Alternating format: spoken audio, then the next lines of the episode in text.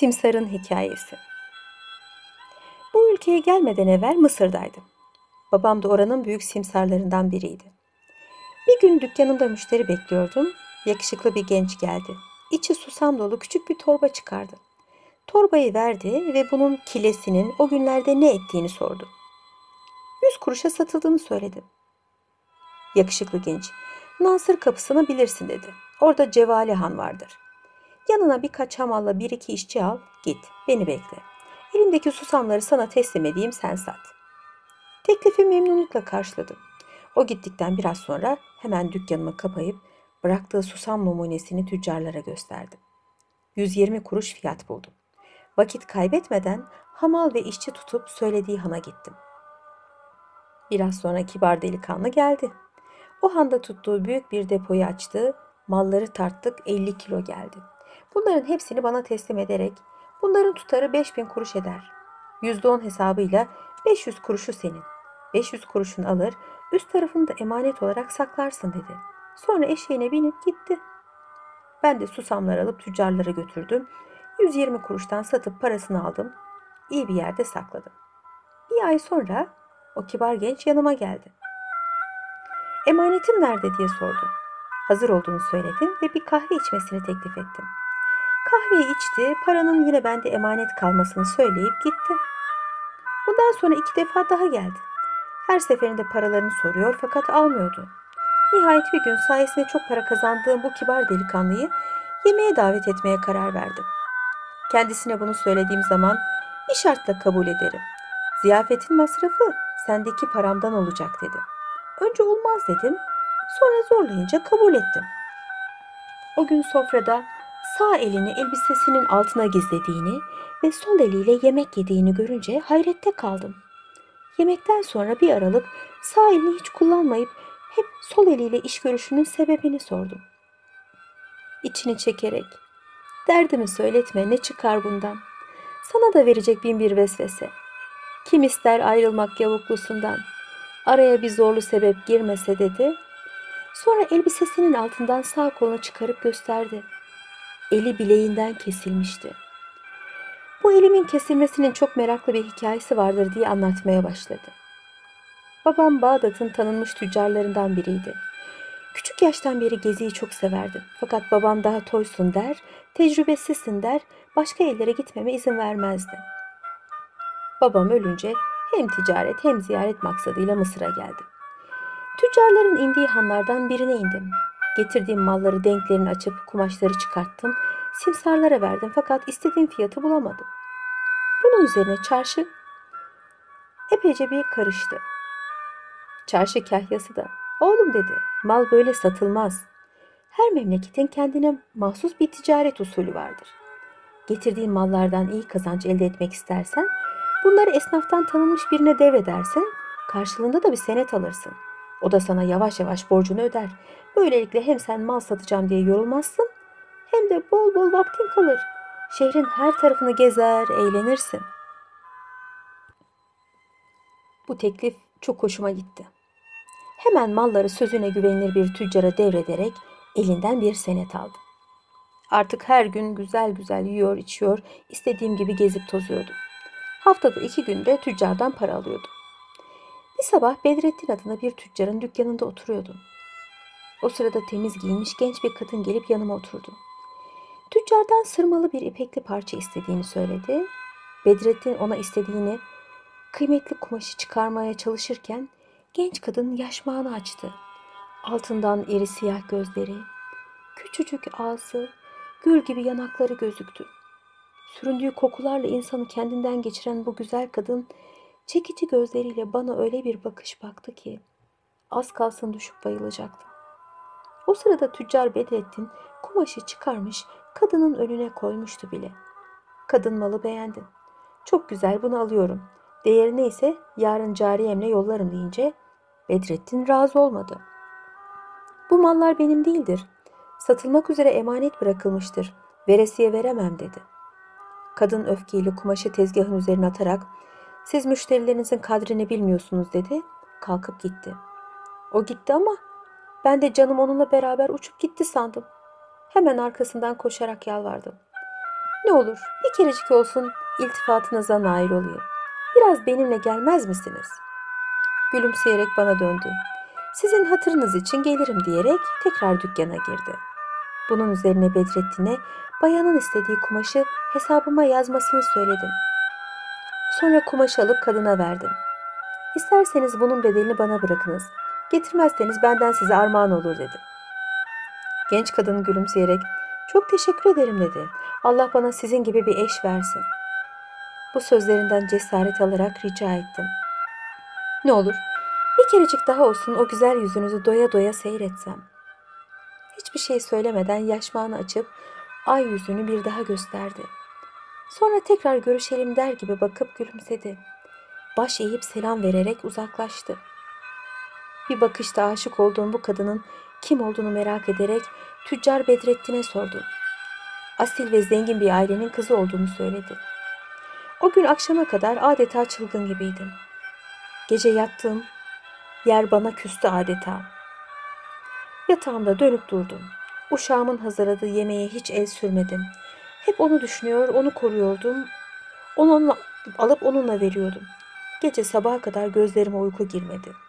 Genç kızın güzel hayali bir türlü gözlerimin önünden ayrılmıyordu. Ertesi gün güneş doğar doğmaz hemen Bedrettin'in dükkanına gittim. Çok geçmeden o genç kadın da çıka geldi. Hemen kumaşın parasını çıkarıp verdi. Almak istemedim. Israr edince aldım. Bir ara kendisiyle görüşmek istediğimi işaret ettim. Tuhaflaşır gibi oldu ve hemen kalkıp gitti. Arkasından yürüdüm. Kuyumcular çarşısına gelince onu kaybettim. O sırada yanımda tanımadığım bir cariye geldi. Bayanın beni ileride tenha bir sokakta beklediğini söyledi. Önce şaşkın düşünceli kaldım, sonra kalkıp gittim. Tenha bir sokağın başında o güzel kadınla karşılaştık. Sevincimden ne yapacağımı bilmiyordum. Kadın uzun uzun konuşmadan beni sevdiğini, ilk gördüğü anda bana candan, gönülden aşık olduğunu söyledi. Ben de onun aşkından neler çektiğimi anlattım ve kendisiyle buluşmak için nasıl çırpındığımı söyledim. Bunun üzerine kadın, yerin varsa ben sana geleyim dedi. Bu memleketin yabancısı olduğum için handa oturduğumu söyledim. Sonra müsaade ederseniz ben size geleyim dedim. Eğer bu lütfu benden esirgemezseniz dünyanın en bahtiyar adamı olacağım. Biraz düşündükten sonra peki olur dedi. Yalnız bu akşam olmaz. Yarın öğleden sonra beklerim. Bulunduğun yerden bir eşek kiralar seni Habbaniye mahallesine götürmesini söylersin. Oraya vardın mı Ebül Berekat'ın evini sorarsın. Sana gösterirler. Ben orada oturuyorum. Sakın geç kalma. Büyük bir sevinç ve neşe içinde yanından ayrıldım. O gece bayram sabahını bekleyen çocuklar gibi bir türlü gözüme uyku girmedi. Şafak sökerken hamama, oradan berbere gittim. Çarşıda biraz vakit geçirdikten sonra bir eşek tutup beni Habbaniye mahallesine götürmesini söyledim. Kısa bir yolculuktan sonra oraya vardık. Gideceğim evi çabuk buldum. Adamın parasını verip ertesi gün gelip beni bıraktığı yerden almasını tembih ettim. Sevgilimin kapısında beni birbirinden güzel iki hizmetçi kız karşıladı. İçeriye aldılar. Bayan sabırsızlıkla sizi bekliyor dediler. Sonra dün gece sabaha kadar uyumadı diye gülüştüler. Baştan başa seçme halılarla döşenmiş olan bu konak içinde yüzlerce meyve ağacı, çeşit çeşit çiçekler bulunan bir bahçeye bakıyordu. Her tarafı temiz ve yeni boyanmıştı. Avlusunda bir mermer havuz vardı. Bu havuzun yanında kurulmuş olan ipek döşemeli sedire ilişip sevgilimi beklemeye başladım.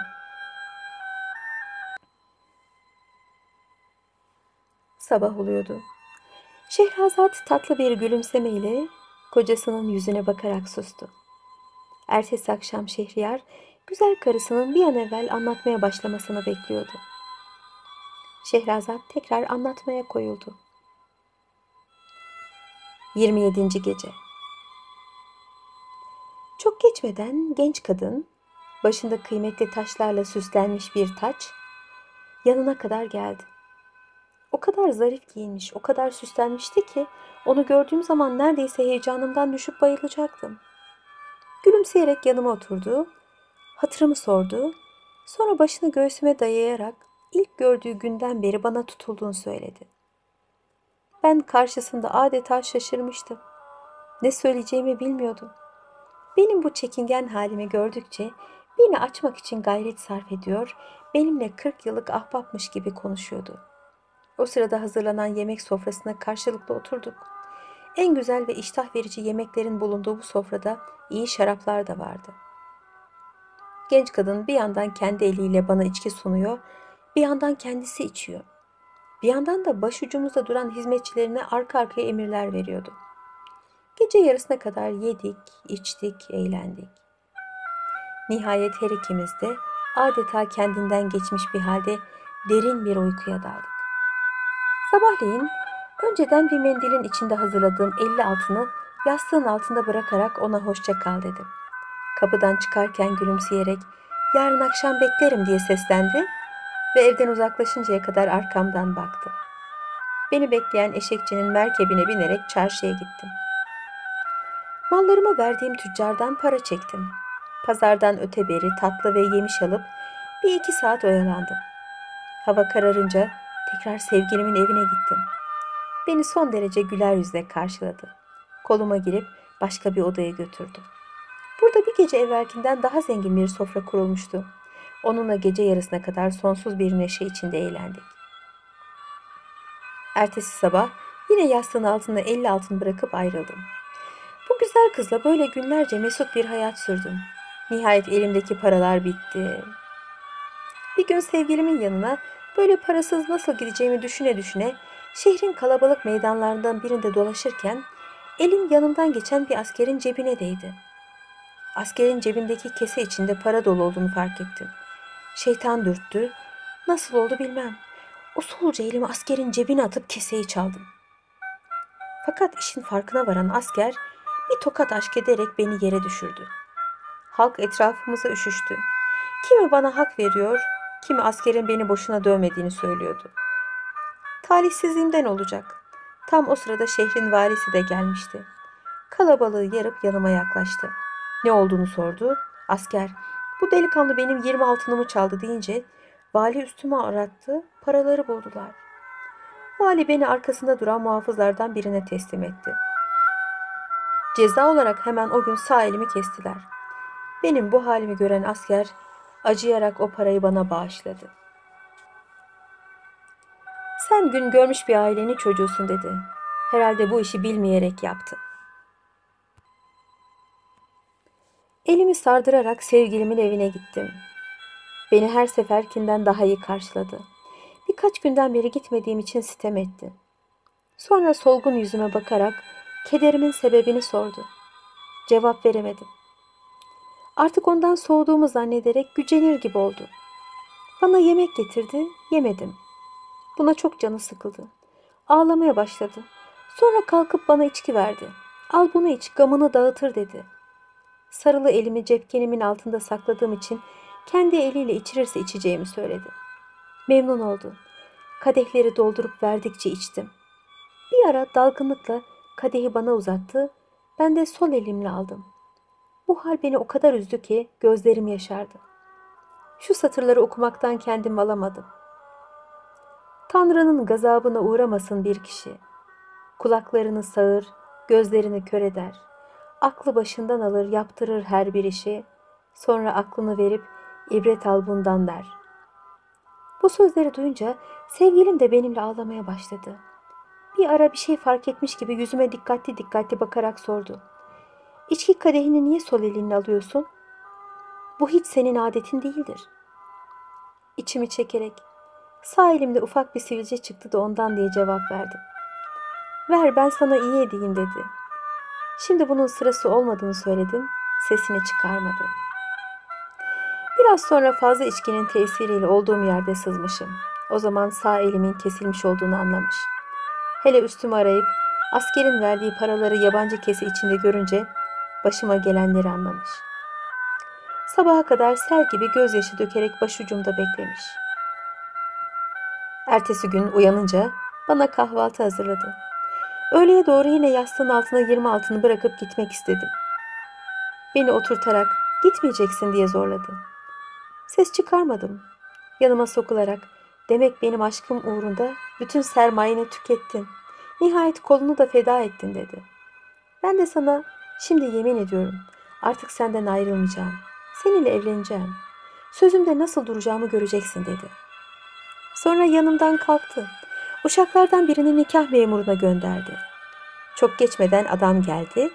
Kısa bir törenden sonra nikahımızı kıydı.